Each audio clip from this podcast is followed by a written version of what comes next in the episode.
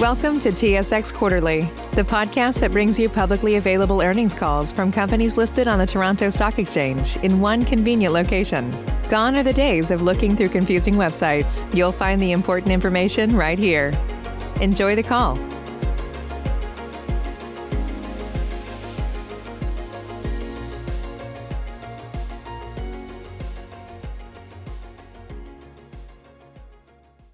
Greetings and welcome the second quarter earnings results conference call.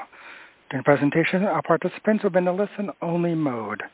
Afterwards, we'll conduct a question and answer session. At that time, if you have a question, please press the one followed by the four on your telephone.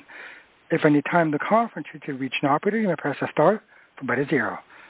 As a reminder, today's call is being recorded Thursday, July 29, 2021. Now, I would like to turn the conference over to Marie-Annick Bonneau, Head Investor Relations. Please go right ahead. Good afternoon, everyone, and welcome to our second quarter conference call. All our Q2 documents, including press release, slides for this conference call, MD&A, and supplementary information package, are posted in the investor relations section of our website at ia.ca. This conference call is open to the financial community, the media, and the public. I remind you that the question period is reserved for financial analysts. A recording of this call will be available for one week starting this evening. The archive webcast will be available for 90 days, and a transcript will be available on our website in the next week. I'll direct your attention to the forward-looking statements at the end of the slide package. A detailed discussion of the company's risk is provided in our 2020 MD&A available on SEDAR and on our website. I will now turn the call over to Denis Ricard, President and CEO. Good afternoon, everyone, and thank you for joining us on the call today. As usual, I will start by introducing everyone attending the call on behalf of iA. First of all, Jacques Potvin, Chief Actuary and CFO. Mike Stickney, Chief Growth Officer and responsible, among other things, for our U.S. operations. Alain Bergeron, Chief Investment Officer. Renée Laflamme, in charge of individual insurance and annuities. Sean O'Brien, responsible for mutual fund business, wealth management distribution affiliates. Blais, in charge of our dealer services, special markets, and iA Auto and Home. And Éric Jobin, responsible of our group businesses. I am very pleased with iA Financial Group's second quarter results that were disclosed this morning. With excellent performance in both sales and profits for virtually all business lines, iA had a record quarter in terms of profitability. Each of the six main KPIs shown on slide four are extremely solid. Up sharply by 34% year-over-year, core EPS of $2.29 is iA's highest for a quarter.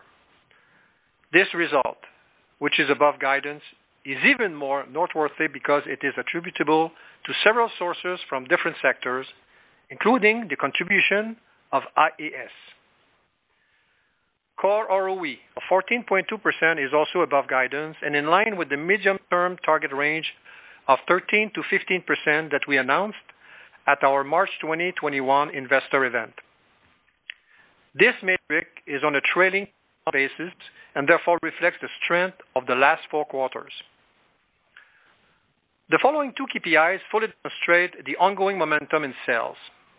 Premiums and deposits increased by an impressive 47% year-over-year to $3.9 billion, and AUA/AUM of more than $210 billion are up by 16% over the last 12 months.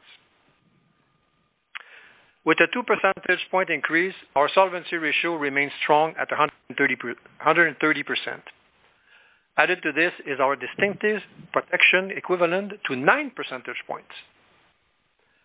Finally, growth in book value, a key measure since it represents the actual value added for our shareholders, grew by 4% quarter-over-quarter and by 11% year-over-year.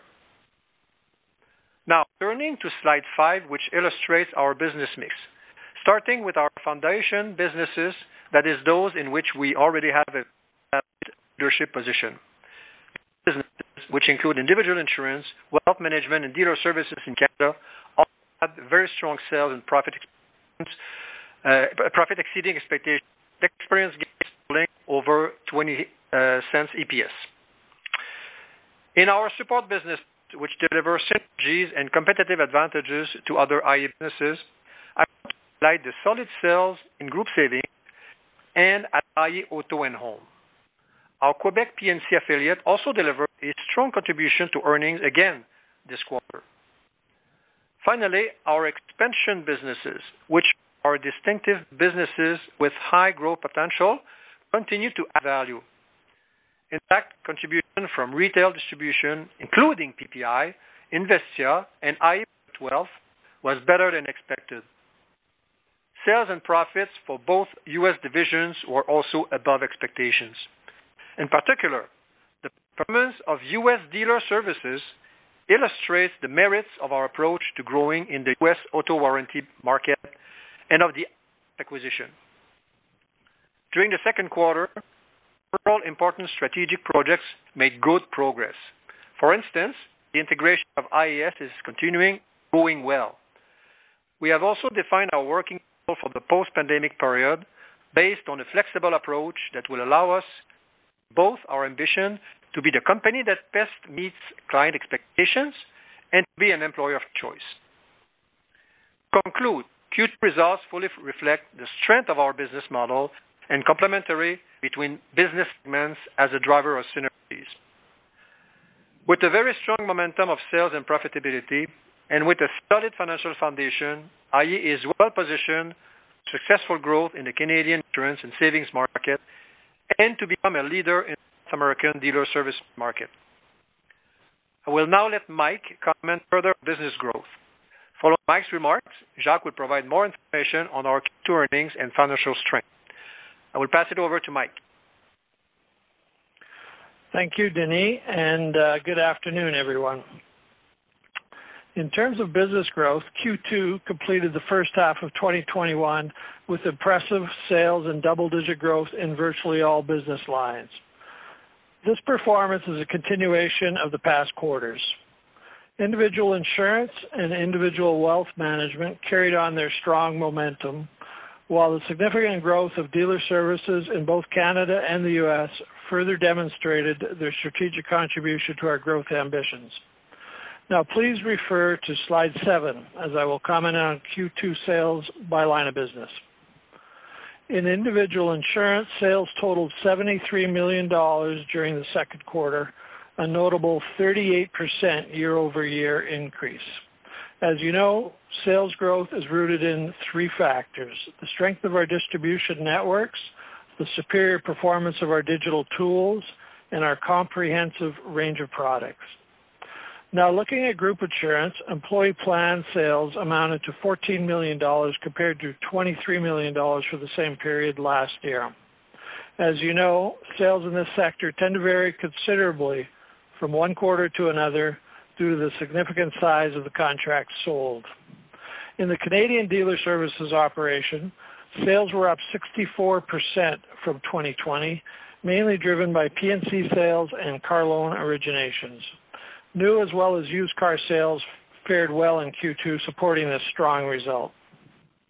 In the Special Markets division, sales were about the same level as last year. People are starting to travel again, and with the easing of travel restrictions, we expect a rebound in travel medical insurance sales in the latter half of 2021. In the U.S. now, sales were quite good in individual insurance with a 12% increase year-over-year. As for the dealer services division of our U.S. operations, sales were 113% higher than a year ago. I will comment further on this division in, a, in the next few minutes. Now, turning to slide eight for individual wealth management. Guaranteed product sales continue to be robust, totaling more than $220 million. Looking at segregated funds, the company continued to strengthen its position in the industry and was still ranking first in year-to-date gross and net sales as at May 31st. Gross segregated fund sales exceeded $1 billion, up 75% year-over-year, while net sales totaled $673 million for the quarter, an impressive increase of 61% year-over-year. As with the individual insurance, our distribution networks and digital tools have been key to our success. Moving to mutual funds, gross sales were up 48% year-over-year, and net sales recorded solid inflows of $272 million for the quarter, showing continued momentum and bringing net sales up to $650 million for the, for year to date. In group savings and retirement, sales were also significantly higher than a year earlier, up 85% due to the signing of new groups with substantial assets. Finally, direct written premiums in our P&C affiliate, iA Home and Auto, continued their steady growth and increased 11% year-over-year.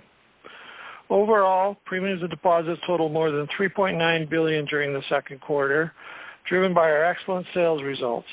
As for assets under management administration, the growth of the financial markets and solid net inflow of funds resulted in a 16% increase over the last 12 months. To conclude, I would like to draw your attention to slide nine, which focuses on the sales results for our U.S. Dealer Services division, including those of IAS. As illustrated by the graph on the left side of the slide, sales in this division were particularly strong in Q2. This could be explained by the resilience of the car, of U.S. car sales and also because of the diversification of our sources, as 50% of our business comes from the used car market. Also, the synergies between IAS and DAC are producing more and more positive outcomes as the integration progresses well. All in all, with the support of our strong F&I development team, we are well positioned to mitigate the impact of new car inventory shortages in the coming quarters and then benefit from the sales recovery in 2022. I will now turn it over to Jacques to comment on Q2 earnings and capital strength. Thank you, Mike, and good afternoon, everyone. I would just say we have some technical difficulty here in the room, so I hope that you hear me okay. As Denis mentioned, our second quarter results are very positive. Slide 11 compares them to the guidance that was provided at the beginning of the year and demonstrates their overall robustness. EPS, ROE, strength, solvency ratio, and capital generation are all in line or better than targets. Most notably, thanks to our solid performance over the last 12 months, core ROE now exceeds our target range.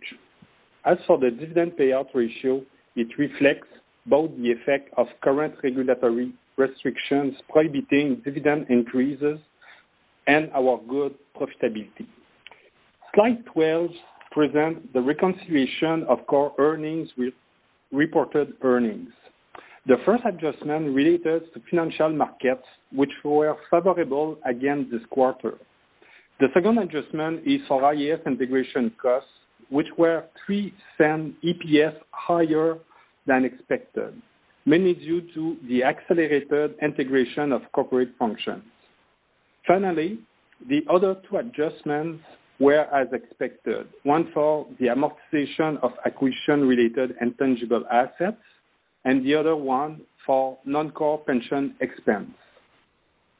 Now, moving to slide 13, where our Q2 results are presented on a core SOE basis. First, expected profit of 246 million is up 29% year-over-year and is supported by strong organic growth from all sectors, as well as the addition of expected profit from the IAS acquisition and the favorable impact of financial markets and high net fund entries. Very favorable policyholder experience contributed greatly to the strong profitability of the second quarter. Solid experience gains were recorded from almost all business units, including our dealer service divisions in Canada and in the U.S., individual wealth, and individual insurance. Please refer to slide 21 in the appendices for more details. The impact of new business generated a gain at issue equivalent to 1% of sales. This result which can be explained by the high sales volume, is within our guidance range and is slightly more favorable than expected. Income on capital was higher than expected in Q2, resulting in a 0.06 EPS gain. This result is mainly attributable to the experience at iA Auto and Home, which continues to be very favorable with lower claim ratios for both auto and home insurance. On the other hand, we recorded an IT software write-down in the normal course of business. Finally, income taxes were near the top of our 20%-22% guidance range, resulting in a 0.02 EPS loss due to the true-up for the 2020 tax period, which was partially offset by a few favorable deviations. Taken together, these items drove core earnings to a record level of 2.29 dollar EPS, well above our guidance range. Turning to slide 14, where you will find an update regarding our additional protections in the reserves for pandemic uncertainty. Overall, the excess mortality protection was sufficient as mortality experience was favorable in the U.S., but slightly higher than expected in Canada. As for adverse policyholder behavior, the additional protection remains intact as no adverse experience was recorded during the quarter. This protection will be kept for potential use in future quarters. Let's now look at our financial strength on slide 15.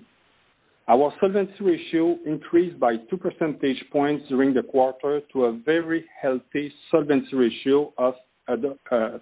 Uh, the increase is supported by strong and continued organic capital generation and favorable market-related variations.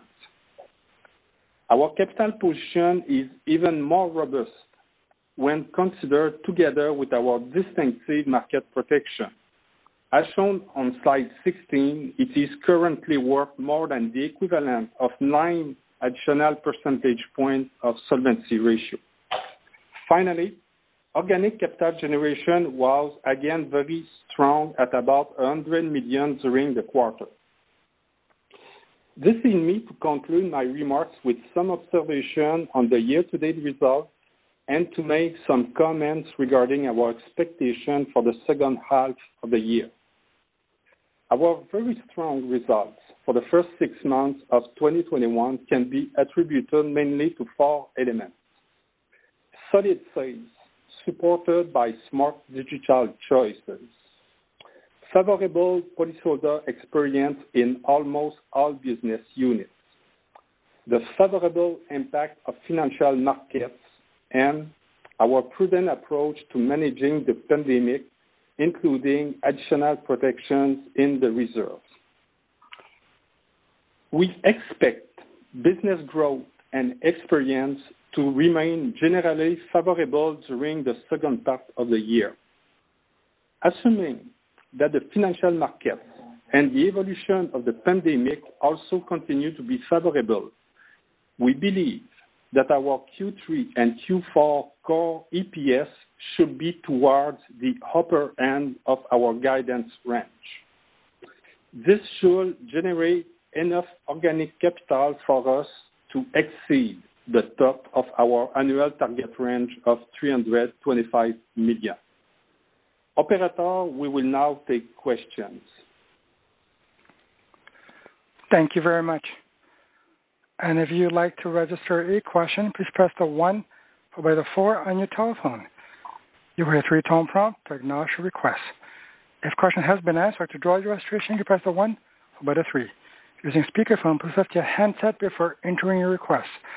One moment, please, for the first question.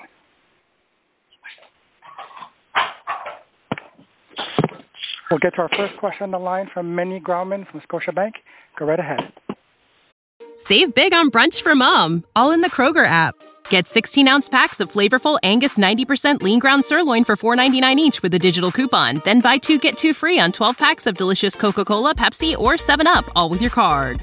Shop these deals at your local Kroger, less than five miles away. Or tap the screen now to download the Kroger app to save big today. Kroger, fresh for everyone.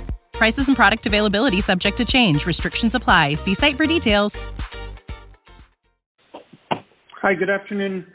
You uh, referenced uh, strengths uh, in the d- distribution side of your business, and I'm just wondering if you could go into a little more detail, both on the insurance and the wealth side. I mean, it wasn't so long ago when we were talking about a goodwill impairment at PPI. So I'm just wondering uh, if you give us a little more specifically any metrics in terms of you know the transition from face-to-face meetings to digital meetings, and also related to the high-end portion of the PPI business in particular. So, Meny, uh, if I understand well your question, what you want to know is to what extent uh, it's Denis here. Thanks for the question. Uh, you want to know to what extent, you know, there's been changes in the way distributors have been doing business with their clients, you know, like face-to-face and, you know, how this has evolved. Is that what you're saying?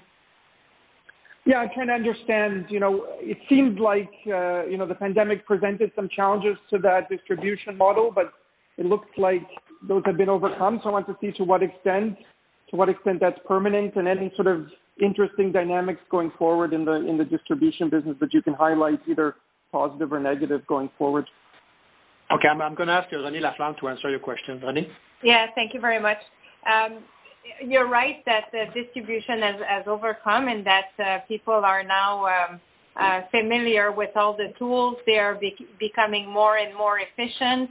And, um, you know, we, we're entering into a phase where digital tools are very well used and accepted, and then combining that to you know the consignment and, and meeting uh, clients. So um, the the outlook is positive. The distribution networks have adapted very well. Uh, so to your question, yes, the outlook is positive, and I think we'll get the best of both worlds.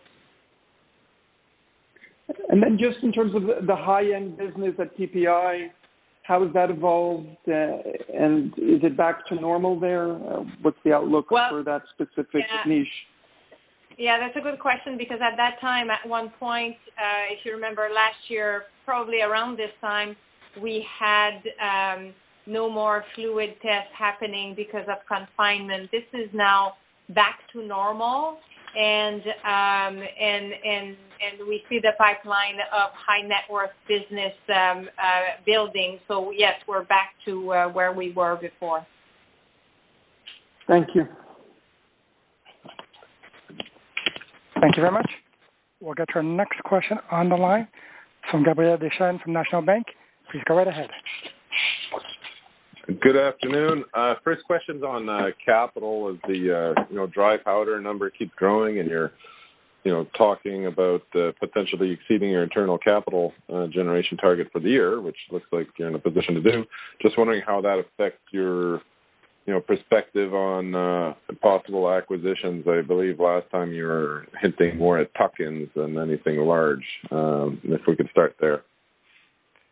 Yeah, Gabriel, it's Denis here. Um, no change in our strategy right now. Our focus is on organic growth, including investment in technology.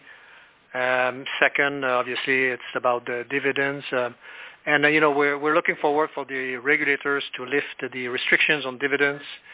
And once they do that, obviously, you know, um, we're going to um, uh, resume our increase, and and, and we're we're strongly thinking about uh, basing our dividend uh, payout ratio uh, based on um, on the uh, core earnings as opposed to the reported earnings for FYI.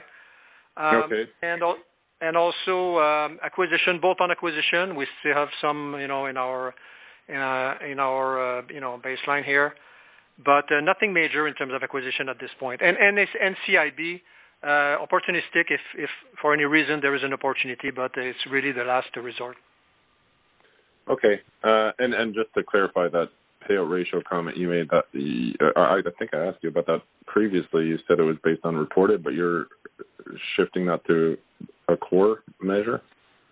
Uh, we, as I said, we are strongly considering doing that. Uh, okay. Got it. Uh, IAS, and uh, maybe I'm, I'm I, I hope I'm not reading too much into this, but it sounds like you're more confident in the second half outlook than you were through a combination either of, of uh, better sales of uh, or more participation in used auto car sales and dealers under pressure to you know generate revenue, so they're they're incentivized to sell more warranty products. Uh, is, and then plus sounds like some additional synergies you're you're getting out of IAS and uh, combining that with DAC. Is that are, are, are those all factors that have helped to increase your confidence in, in the full year outlook? Yeah, it's Denis here, absolutely. And I will I will leave uh, the uh, the sales part to Mike, and I'm sure that Jacques will want to comment on the profit as well. So, Mike, maybe for you here. Sure. Um, thanks for the question, and you did a good job of um, of listing off, you know, kind of what what the positive uh, positive issues are through the first half of the year. It's it's gone uh, it's gone well for us, probably better than expected. And it does okay. make me more confident about the second half of the year. I, I still expect a bit of a slowdown in car sales. The you know inventories are dwindling, um, but uh, you know uh, there's a number of factors at play, and it's a very fluid situation. You know, there's uh, uh, I read stuff almost uh, daily. Uh, you know, the Biden administration has been lobbying the chip manufacturers to to kind of ramp up and and make a make automotive chips a priority. Uh, so I think that's having some impact. Uh, the chip manufacturers are, are ramping up, um, and so uh, yeah, overall we're feeling better uh, and very okay. pleased with the results for the first half. Great. And then my my last uh, question will be on the P&C business. I mean, this one is continuing to exceed my expectations, uh, probably others as well. I'm just wondering, uh, you know, are we in a uh, victim of its own success uh, situation here? When when conditions normalize, uh, is it likely that that business has negative growth? Let's say in 2022, not not because it's anything bad. It's just things aren't as good. I can answer. This is François here. So, uh, uh, in terms of future growth, I think the future growth uh, is uh, is protected. But uh, you're right that as driving will come back to a new equilibrium, we will see claim frequency going back to normal. We need to keep in mind, though, that the last three quarters prior to the pandemic, we were already seeing strong underwriting results from that business, and we don't see any indication that it will be otherwise. So we should then see continued strong result from iAuto and Home for the next few quarters. Okay. Uh, yeah, it might be worthwhile to throw combined ratio information in the uh, slide deck somewhere. Thank you. Thank you. We'll get to our next question on the line. From the line of Tom MacKinnon with BMO. Please go right ahead with your question. Yeah, thanks very much, uh, and good afternoon. Uh, question with respect to the group business, the group life and health business. Uh, really big growth in expected profit year over year and quarter over quarter. So, is there any seasonality in, at play here? Uh, and uh, any other general overall comments about uh, the uh, you know the, the the really good results you're getting in your group life and health? And I have a follow up. Okay. Uh, hello, Tom. Uh, Jacques speaking. Uh, you're totally right with seasonality. If you recall well, in Q1, we had a negative growth of the expected profit on in-force, and the question was asked, and I mentioned at the time uh, that for the whole year, we're expecting for that division to have uh, an expected profit on in-force growth of 9%. So It's really seasonality. And uh, when I look at that, we're improving every year. Our team are improving the prediction on a quarterly basis, and uh, we're very pleased with the, I would say, with the result we're having there. And about those results this quarter, for sure, the P&C uh, claims of the dealer division has been tremendously good for the quarter, as well as iA Auto Finance. So that's really the story of that line of business. Should we be looking at expected profit growth for the full year being greater than 9%, especially given that your guide for that uh, business, especially given the fact you're guiding overall uh, for uh, the overall company earnings to be towards the top end of guidance for the rest of 2021? I would say that when I I mentioned that uh, we are targeting to be at the top of the guidance. I certainly have in mind iA Auto uh, and Home. This is a given. We spoke about the good result of IAS as well, so we now expect the if you remember well, we have a 39-44 cent target for the year that we mentioned. In Q1, our view was we will be within that guidance, and now we're confident to say we will be at the top and even maybe exceed that uh that part. And also, we have to consider also favorable market that are helping the wealth division uh in all those different businesses. Uh when I look at Uh, auto finance in the dealer division, for sure, when I look at the credit risk, as long as government program are in place, as long as the lockdown, I think people are paying their debt instead of spending their money elsewhere. So that's what we see. So at one point in time, it will probably uh, come back to normal. But uh we're, uh, I would say, positive on that, but maybe a little bit less than the first three sector I spoke about.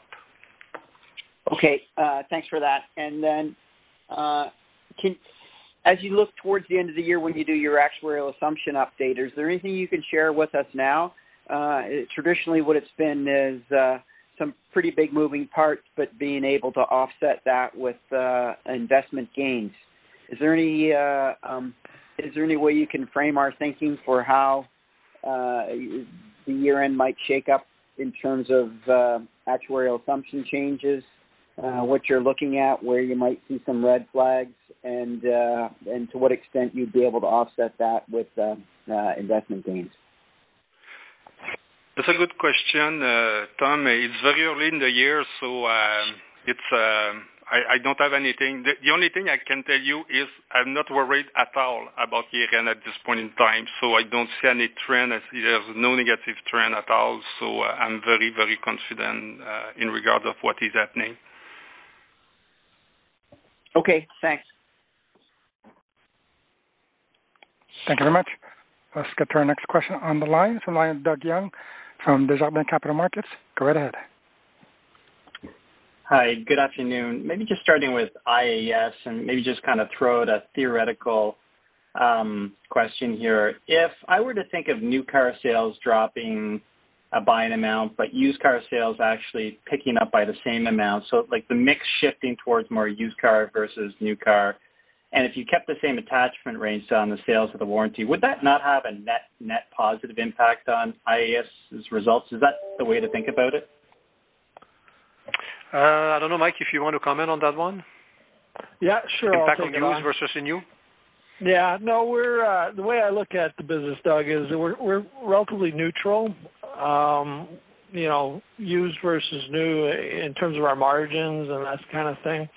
So I don't think there's a big advantage if it's you know, a car for a car, you know, one less new car versus one more used car. Um, and uh, so, yeah, I I I think it's you know obviously we, we're happy to you know picking up the used car business, but I don't think we're going to gain from it.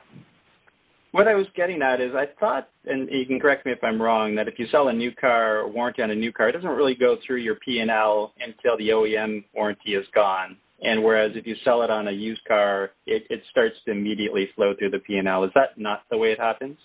There's a bit of a timing issue there, you're right, that would uh, benefit us, but it's uh, I don't think it's material. Um, okay. Depends on the term of the you know the various products. You know, we sell a lot of ancillary too, which are shorter term and you know, sure. obviously on new and used. So it's uh, it's quite a mixed bag when you get into the details. Okay. And well, then maybe just maybe the other thing to keep in mind is that um, you know, a lot of our business is on a fee business uh, model, Um, where the the underwriting profit is be, or or, or loss, whatever, is being taken by the by the dealer. So it it, it brings uh, you know some kind of stability in our results. Yeah. I mean the the revenue's recognized, is amortized over time. Um, uh, and so that uh, that smooths things out. Okay. Okay. And then uh, just a few clarifications, and probably for Jacques. If I look at slide 29, it shows the S&P/TSX level where the LICAT falls to 110%. That's 400 points versus 2,900 points last quarter. What's changed? Two things, Doug. Uh, the solvency ratio increased by 2%, and the stock market protection increased by 4%. So the caution has increased a lot. Okay. So uh, that's protection by that amount. Okay. Yeah. Okay. And then uh, individual insurance, and I know you've had decent lapse experience since you adjusted your lapse assumptions you know, not long ago. Um, but it seemed like there was a slight um, deterioration in individual insurance lapse experience this quarter. Can you delve into what caused that? Yeah. You know what, Doug? It's $0.01. We didn't have any experience loss in Q1. So for me, $0.01 off, I'm not worried at all about that. Uh, we will see what will develop in the future, but I'm very confident that the changes we brought last year-end and in previous year were the right ones. So for me, uh, it could be just statistical fluctuation. Uh, okay. So there's nothing you're seeing in in the book then. No. Then just lastly, in the ex- individual insurance experience, there was a mention of included unfavorable impact on the level of assets backing individual insurance reserves of $0.02. Could you maybe unpack what that is?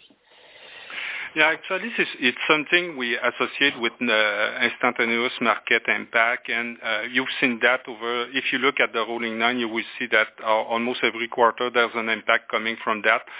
Uh, the liability value is equal to the value of the asset needed to support and to mature all cash flow. So it's quite technical. So everything that moves, uh, if it's a market, if it's spread, if it's interest rate, it has an impact on the market. So what we're capturing there is really what is not, I would say, what we don't consider core business, but what is affected by those movements.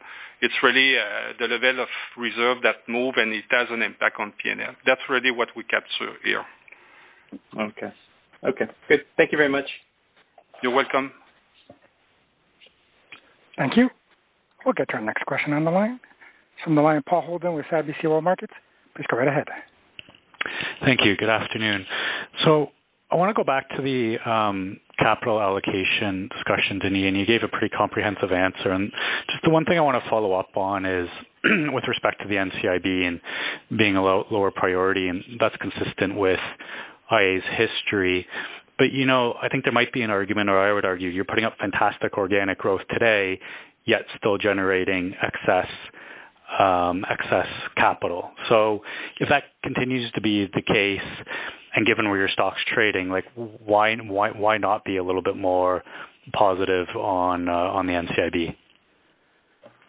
Thank you, Paul, for the question. Um, It could be that in the uh, near future, we decide to look at NCIB you know, more pos- positively. Uh, before we get there, we will certainly sit down and see to what extent uh, we could increase the size of some of the acquisition that we will be targeting. So uh, our preference has always been and continues to be on growth first. So uh, Before we go to NCIB, you know, we would certainly put much more thoughts and resources in growing the business, either organically or through acquisitions. Okay. Okay. I got it. Um, Next question. Um, maybe you can give us a quick update on early delinquency experience with respect to auto loans. I believe the deferral programs um, have um, expired. I'm assuming the delinquency rates are pretty low, but maybe you can can confirm that and then just quantify what you have left on the balance sheet in terms of um in terms of the extra provisions you provided uh, last year. Jacques speaking. During the quarter, we released the equivalent of $0.02 coming from that. Actually, it's really people that took a deferral last year and that have started back to repay their loan.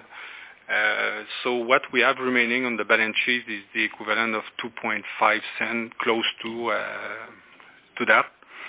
So uh we will see what will happen with them. But like I said earlier, uh with government program, the fact that people are paying their debt much more, if you look at the slide showing the credit loss experience, it's simply amazing, the the the, the number we see there. So will it change in one quarter? We don't expect so. So I feel pretty confident about the fact that that that provision won't be needed, but we never know what will happen with that crisis, okay? That crisis is not completely behind us, unfortunately.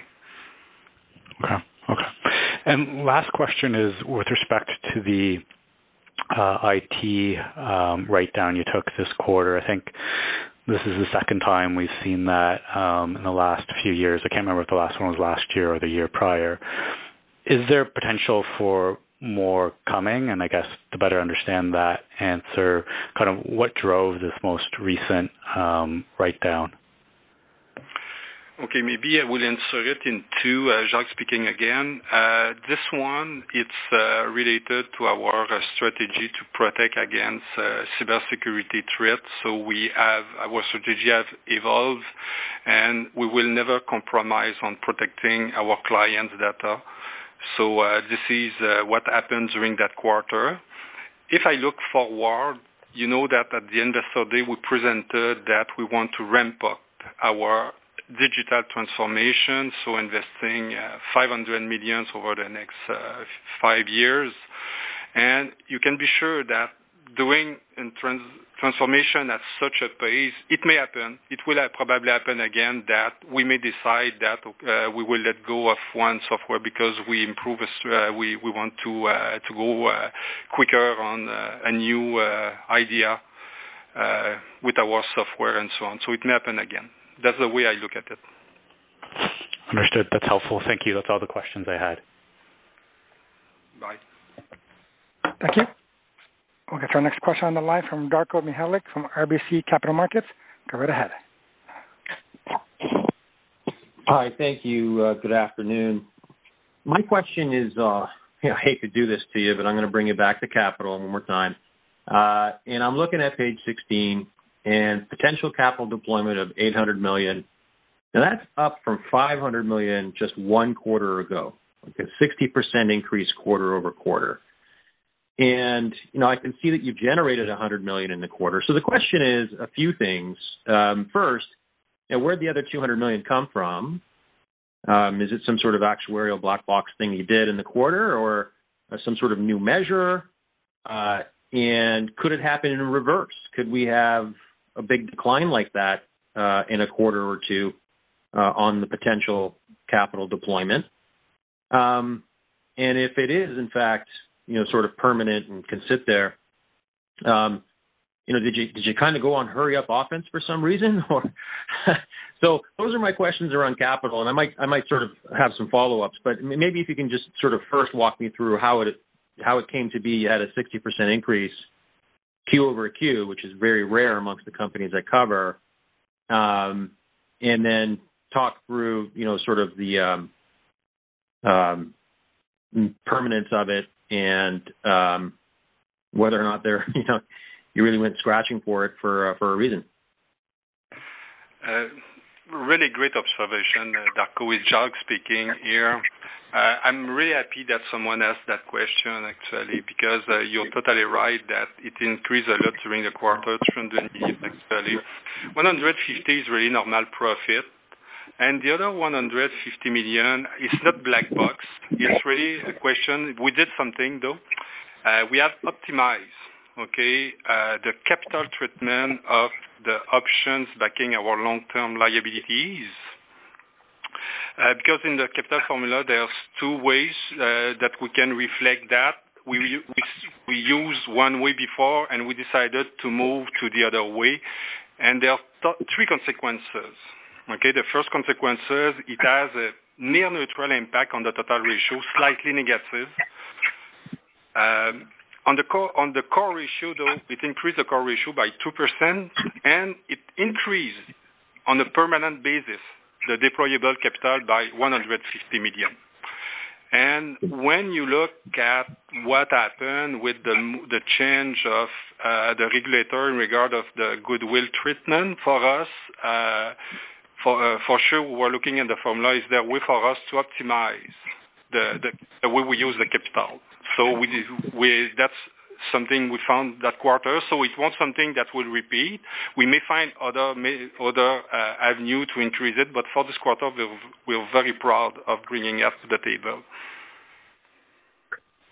And, and how does it happen that it only? I mean, so your your LICAT ratio went up just two percentage points, but you're you're you know. So I'm a little bit, you know, maybe we can talk offline about some of the puts and takes there um, on on that capital, and maybe you know, there's no earnings impact either, Jacques. Just to be clear, I mean, you, you said no, no, no, okay. nothing fundamental. We didn't change the underlying, the economic. We didn't change anything. It's only the only thing which we uh, changed the way we calculate the capital for those uh, options. It's Denis here. Let me put it another way.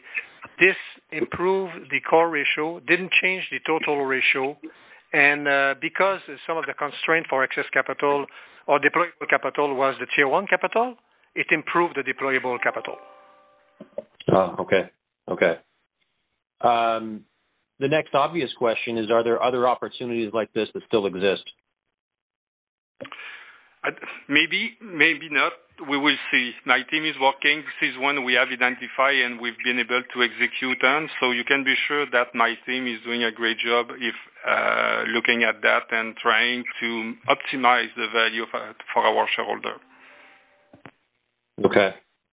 And um, with respect to the, you know, the last thing on this slide 16, which is, you know, with regulators' instructions, the thing is you guys have a different regulator. Is it possible or probable, or are you pushing for your regulator to say, ah, you know, OSFI's too uh, too concerned and and, and over conservative? You guys go ahead. Is that? Do you think that's even possible? Uh, I think it's very unlikely. Uh, it's Denis here, Darko. Uh, the regulators in Canada are uh, talking to each other all the time, and they're probably listening to this call anyway. Um, but they, um, I mean, they, they work in sync. So I would be very, very, very surprised if they, they would move differently. Uh, they they moved uh, in sync when they decided to make the restriction, and I, I believe that they will move in sync uh, for lifting the restrictions. Yeah, that's what I thought. It makes sense. Just thought I would ask. Okay. Uh, thank you very much. Thank you. I'll get to our next question on the line from Lemar Persaud of Cormark Securities. Go right ahead. Thanks. Maybe my question is most appropriate for Mike. I just want to square up some of the discussion on U.S. Uh, dealer services and the impact of uh, the uh, new car inventory shortage. So you could help us understand how, how do you see U.S. dealer services sales evolving relative to the 285 million on slide nine for the back half of the year? And I'll tell you, there's two real reasons I'm asking the question. First, I'm wondering, is there anything one-time in nature given the the very strong sequential growth? And then, secondly, we're seeing support for used car sales uh, with increasing prices. So I'm wondering, you know, is is is the growth or strength in used car sales uh, going to be enough to offset the slowdown in new car inventories? I apologize if this has been asked. I had a communication issue uh, earlier, so I dropped off for a bit there. Hi, it's uh, yeah, Mike Stickney here, and no problem. Um, uh, basically, the way I'm looking at it, it's going better than than I would have guessed at the start of the year, and uh, but you know the the issues around the chip shortage and the inventory situation are in the press every day, and I still think we're going to have a slowdown during the second half. It's probably not as bad as I would have guessed at the start of the year or even three months ago, um, but but uh, I, I think that is basically. Uh, what's coming. It's probably not going to be as deep as what I would have guessed three months ago, and it is mitigated, especially for us with uh, used car um, sales. And uh, you know we've got 50% of our business tied up in the used car market, so that's helping us. But I, I do expect it to slow down overall for the year. I think we're going to end up in line with expectations, which I feel pretty good about. But yeah, I think it'll slow down a bit. Okay, that's helpful. Thank you. And then my, my next question is just uh, based on the comment earlier on uh, switching the uh, the dividend to, to being on core versus reported for the for the the dividends. It sounds like you're you're suggesting a higher dividend would be more appropriate. Is there any potential to move the targeted payout ratio higher? It's Denis here. Um, we have no intention to change our target range, which is between 25 and 35%. The only suggestion I made was that it's the basis on which it's calculated that we are strongly considering changing. Okay. Thank you. Thank you very much. We'll get to our next question on the line. It's from the line of Scott Chan of Canaccord Genuity. Please go right ahead. Yeah, thanks a lot. I just wanted to go back to your uh, non-prime auto book, and uh, I see that it exceeded a 1 billion dollars this quarter, um, up 26% year-over-year. And, and I recall in the past that you talked about you know, perhaps constraining uh, growth within this portfolio. So I was wondering if that's still applicable, or did the pandemic create a market opportunity there? Yeah, it's Denis here. Let me answer that question. It's a great question. You're right. In the past, we've set some limits. Um and one of the reasons why we set those limits is because when we bought CTL in 2015, we wanted to make sure that we would grow that business smoothly over time and gradually and and um learn through the process because that was a new business for us. So we basically increased year after year. When we hit the limit, we were more comfortable. We would increase the limit, approved by the board. And uh but now, you know also what we did is that we looked at the overall for the organization, to what extent we were, I would say, ready to support a kind of a shock uh to uh the uh uh to the experience of credit. Moving from uh, over 1 billion dollar, which we did, um, is still within the limit of the tolerance or the appetite of risk that we have in the organization. So we feel comfortable with where we are today. At some point of time, you know, we will revisit uh, that that limit. It may be that we hit a uh, limit where we will decide not to go over, but we are not at that point right now. Okay, thanks. And just lastly, Jacques, um, you you talked about core EPS guidance from Q3 and Q4 coming at the upper end of the guidance range. And I think I kind of pieced together, you talked about that because of IAS and IA Auto and Home. But was there anything else that uh, that gives you kind of confidence to kind of hit those targets in the back half of the year? I missed a few words, Scott. I will try. Actually, uh, the other thing is, uh, if you look at the market and strong net sales in the wealth division, it will certainly be something that I'm expecting to be higher than the guidance provided at the beginning of the year, for sure. And uh I mentioned uh, there's maybe some part also uh, from iA Finance that can contribute to that.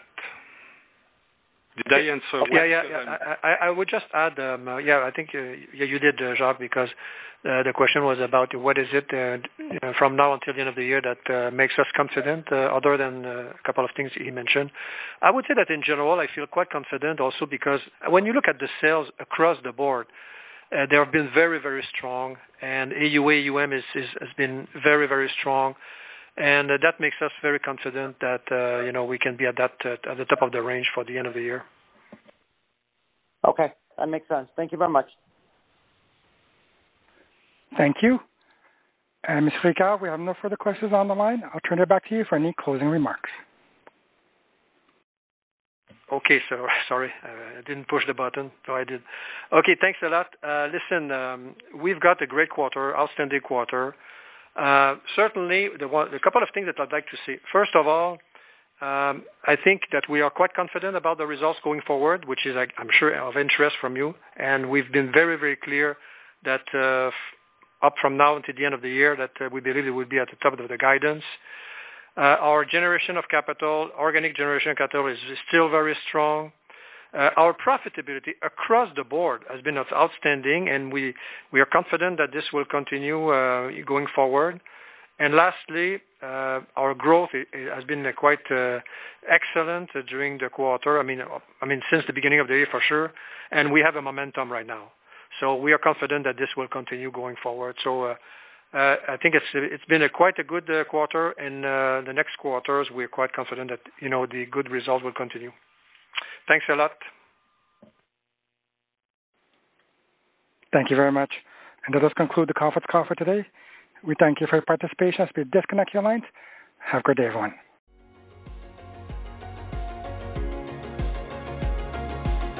Thank you for listening to TSX Quarterly. If you enjoyed the cast, remember to leave a good rating. And remember, for any additional inquiries, please consult the company's investor relations section on their website. See you next time.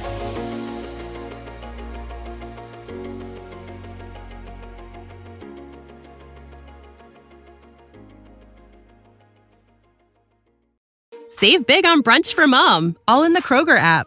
Get 16 ounce packs of flavorful Angus 90% lean ground sirloin for $4.99 each with a digital coupon. Then buy two get two free on 12 packs of delicious Coca Cola, Pepsi, or 7UP, all with your card.